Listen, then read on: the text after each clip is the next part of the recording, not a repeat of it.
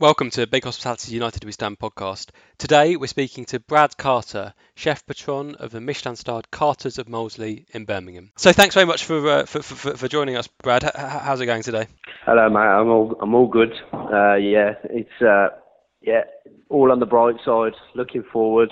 So we're, we're at the restaurant at the moment. So uh, because we're doing our um, luxury hampers, so they're like uh, we start um, pretty much usual times, a, a, little bit later in the morning, and then uh, yeah, working all the way through to, to late at night as usual. And you've so you, have presumably got have you got all of your staff with you, or some of them of some of them in furloughed? Um, so there's half and half. So half are still uh, the core team at the restaurant. So we're the ones who work in doing doing the uh, the new business, and then uh, the other four are, are off on a furlough. And have you been able to, to, to access any other government support, any, any loans or anything like that? Or yeah, um, so the uh, the business rates grant um, we've already had uh, that came through this week um, through the council, um, and then the furlough money, unfortunately, that hasn't came through yet. It was uh, announced over a month ago now, but it's still uh, it's still not not come through to to anyone yet. So it's um just playing a waiting game with that. I'm sure it will. And then um yeah, the the rest of it was just juggling, you know, juggling what was to come out, what what was priority. Uh, obviously, without being a restaurant and being open, so it's all, all about priorities and how we're gonna, what we're gonna pay first and how we're gonna organise it really. So presumably these these produce boxes are, are pretty good for, for, for, cash flow. Yeah, well that that was the uh, the goal. The, there was a few a few reasons we did it. Um, uh, what the main reason is that I'm not I don't like to just roll over. I feel like there's there's always money in chaos and there's always something that can be done. Um, you know, in, and it's adversity and you, you need to just think outside the box. Uh, the other reason was um, it keeps routine for us, and like it keeps us going to work at a certain time. Um, it keeps us in my kitchen at work, which is uh, although it's a slightly different thing that we're doing to, to the menu, it's still got the same thought and the same love, and uh, it keeps us like engaged in, in the restaurant and what we're doing.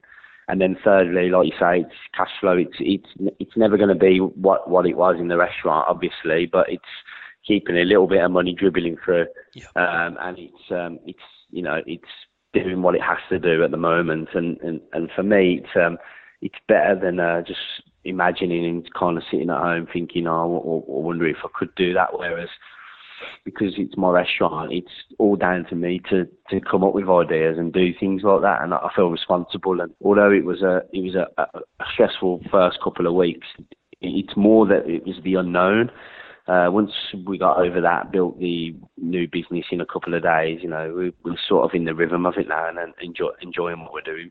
You have a very close knit team team at the restaurant. It, it, must have been tough to put half of them on, on furlough. Yeah, it's um, it's well, at, uh, the restaurant's like a little family because you know it's a small it's a small place, but um, we spend a lot of time with each other. So it, a lot of it is about all of us. You know, the whole operation, all of us.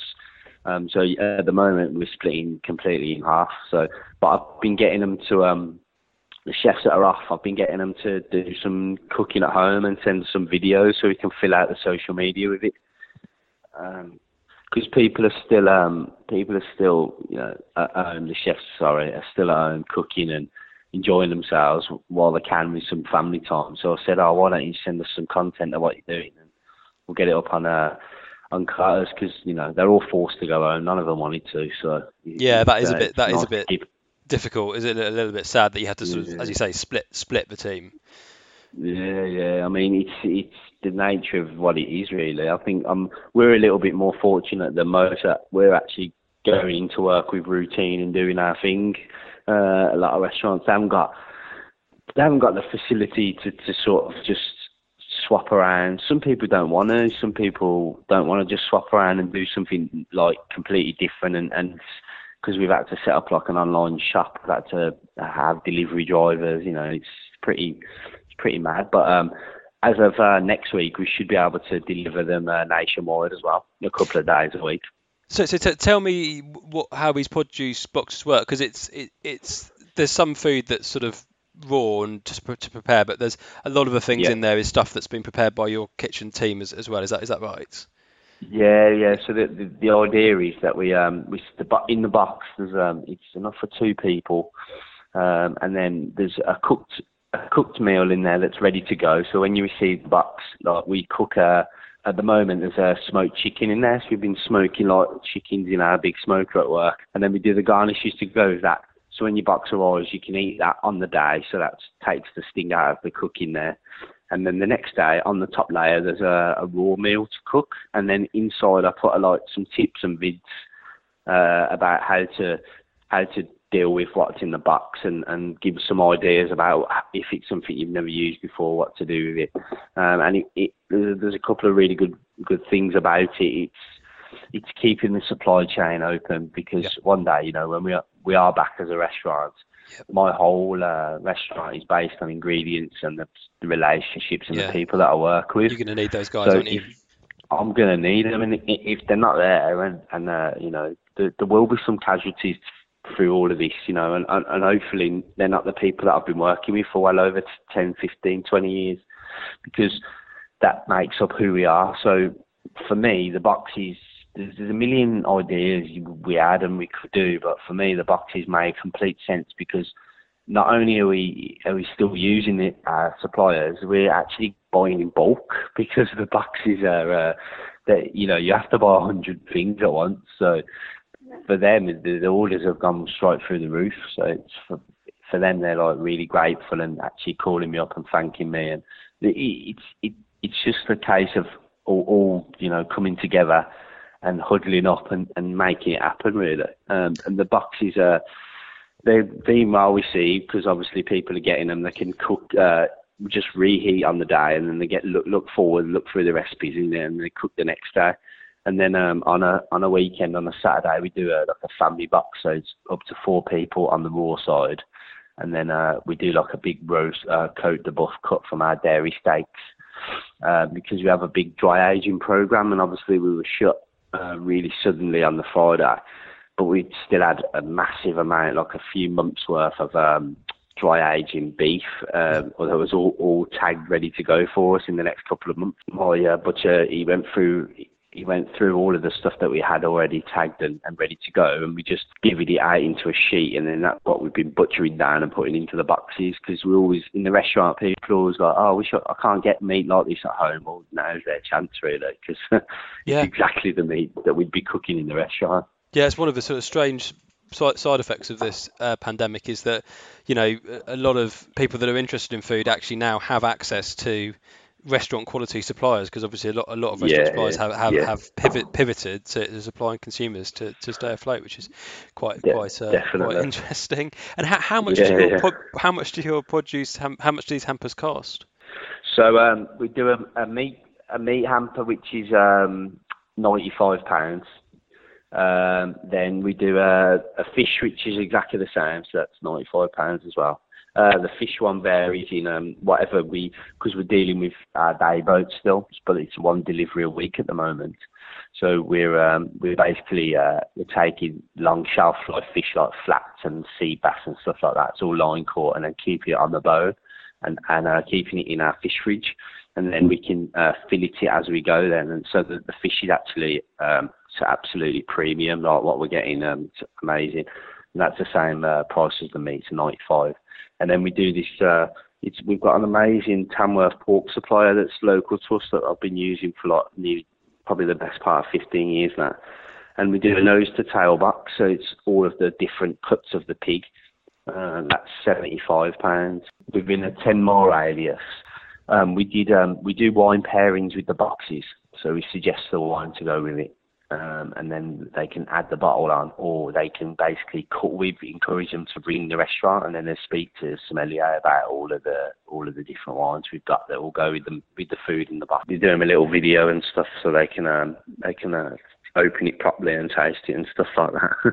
Many restaurants have been um, offering more basic dishes, but Carter's seems to be trying to replicate the full restaurant experience for people at, at home.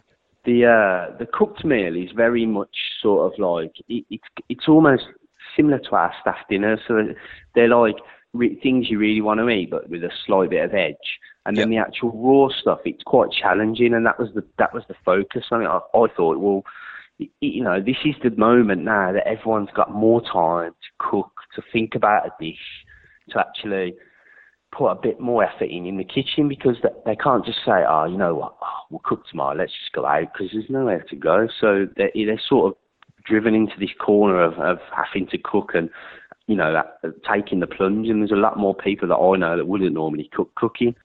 So obviously the, the, the, the cooking comes naturally to, to you, you and your team. What about the sort of logistics and, and effectively, you know, setting up a, a, delivery business overnight? I mean, that that that, that kind of been straightforward. well, um, it's that is the challenge. Uh, you know, anything new that you don't know about, you know, that's that's always going to be hard. And what we did was we we basically got shut down on the Friday. Uh, we had a meeting on the Sunday about what we were going to do, had batted out a few ideas, um, and then we settled on the hampers late on a Sunday on the Sunday night, saying that it was a great idea. Um, we'll do that for now, and then we sort of said, okay, how are we going to do it? How are we going to get it there? Spoke about how how far we do it. We first planned out that we'd make it, box it, and then leave the restaurant and drive out and, and, and actually deliver it ourselves. And we looked at the times on the maps and stuff, and it just looked a little bit too much of an ask with having to, because obviously there's still a lot of deliveries coming in. We're still breaking down boxes, we're still cleaning the kitchen. There's just the two of us, so it just made sense for us to to actually employ people to do it. So obviously half the staff furloughed, and then we, we employed uh, people to to drive. So that made sense that we're giving someone else a job. How many boxes are you delivering each day?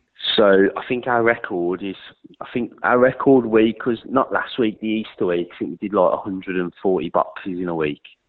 Well, and then uh, I think because we do only do four days a week, um, and the maximum that we offer per day is 50. So we offer 20 meat, 20 fish, and 10 of the pork. And have you started thinking about when and how you might reopen the restaurant for eating customers? I I, I actually personally think we're we're going to be one of the last to open. I think uh, I think we're looking at uh, in in my head I've got like August September. That's what I think. Um, I, I mean I don't I don't know the, the the guidelines. I've been following other cities and other countries and stuff, but um, I think for my restaurant, I've been planning quite far ahead. I'm, I'm talk. We this is quite a big scale thing, and I, I think like we're looking at at least a minimum of a year of of a, a, a real the new normal is what we're calling it, and I think uh, the restaurant scene is going to be uh, a lot different, and I think we're we're at a minimum of um, being uh, open thirty percent is uh, is going to be difficult for restaurants like myself, little little places that, you know, if we're only allowed to have 30% occupancy, uh, that'll be very hard to, to sort of make it work. But if it's 50%, then, you know, we might be able to make it work and, and that'll just come with a few changes to the menu, to, to, uh, to the timing, maybe some, maybe a, there's an, option of doing like a, a double sitting where it's really spaced out and people don't, you know, come into contact with each other or it's um, you know sort of offering a bigger experience and, and, a little bit more increase in price. Brad, thanks very much for joining us, and, and we hope to uh, catch catch up with you at the restaurant soon.